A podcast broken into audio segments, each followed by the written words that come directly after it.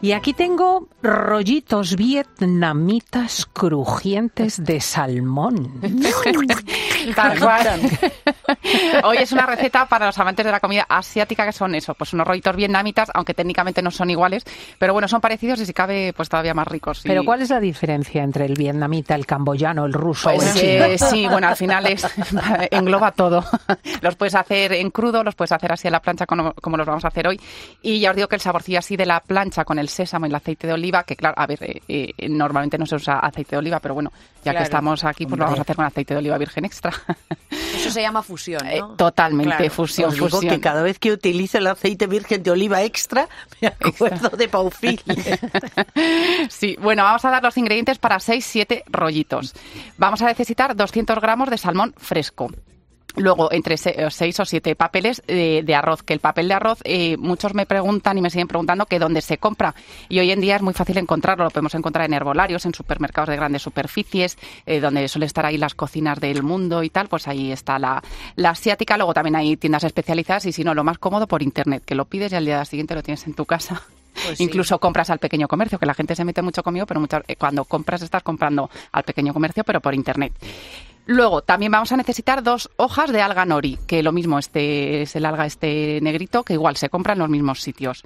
150 gramos de arroz de sushi. Si no tenemos arroz de sushi, arroz normal. Y lo tenemos que tener ya cocido, porque eso cada uno lo cuece los minutos que necesite. Una cucharada de mayonesa casera, si puede ser. Una cucharada pequeña de mostaza, sésamo, yo he usado blanco y negro, un aguacate, un pepino y dos cucharadas de aceite de oliva virgen extra. Y luego para la salsa, muy sencillo. La salsa simplemente seis cucharadas de soja sin gluten y una cucharada pequeña de miel.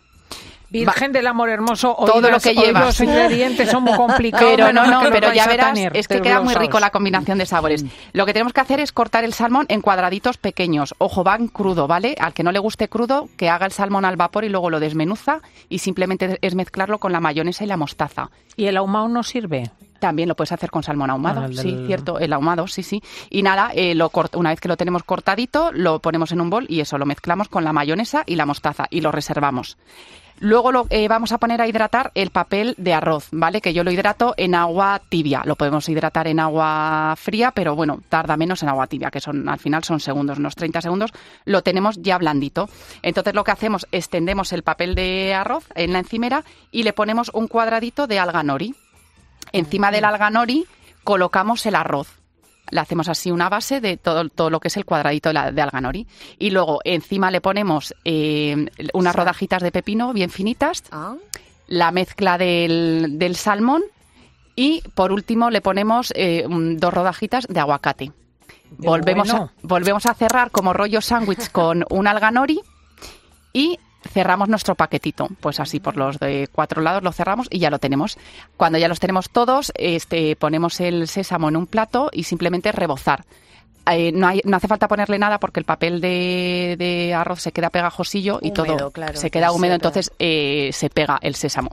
Y nada, simplemente tenemos que calentar una sartén con eso, con un par de cucharadas de aceite de oliva virgen extra y cuando esté bien caliente, ojo, esto es importante para que se quede crujiente, que muchas veces es que hay veces que se me queda chicloso, pues para que se te quede crujiente tiene que estar el aceite bien caliente. Colocamos los paquetitos y en un, dos, tres minutos más o menos bajamos un poco la sartén a fuego medio alto, no, no a tope. Y cuando esté doradito en, un, en dos, tres minutos, le damos la vuelta, dejamos que se haga por el otro lado y los tenemos. Y la salsa simplemente eh, es mezclar la miel con un poquito con soja y nada, los mojamos y ya os digo que, que la combinación de sabores eh, queda muy rica y además es que son muy vistosos y, y muy... Qué rico. Sí, sí, no, Qué no, es- esta combinación está buenísima. Este lo que Mm, pasa que hay que seguir mucho la Sí. receta, ¿eh? Que la tenéis Pero es- en... sí, Pero luego como la vais a ¿eh? subir a... co- Es que es, es muy sencilla, o sea, aunque parece que lleva muchos ingredientes, pero es que es sencillito, o sea, lo picas, pim, pim, pim, luego es montar los rollos sándwich, lo cierras, rebozas y a la plancha. No, si el problema es la compra. Sí, pero... bueno, pero mira, tú compras bastante papel y así ya lo tienes en casa para cuando hagas otros. Eso es verdad, Aguacate tienes, pepino, o sea, el papel es tenerlo en casa y además es que no... A ver, te vendrá una fecha de caducidad porque por obligación te tiene que venir, pero aunque lo abras, dura, o sea, eso no te sabe a rancio ni nada porque es arroz seco, papel de arroz. ¿Y Claro. el alga este es difícil de conseguir? o Nada, en igual, cualquier en los mismos A ver, no en todos los super, en supermercados de grandes superficies sí, donde está la comida mexicana, tiene asiática y ahí lo tienes.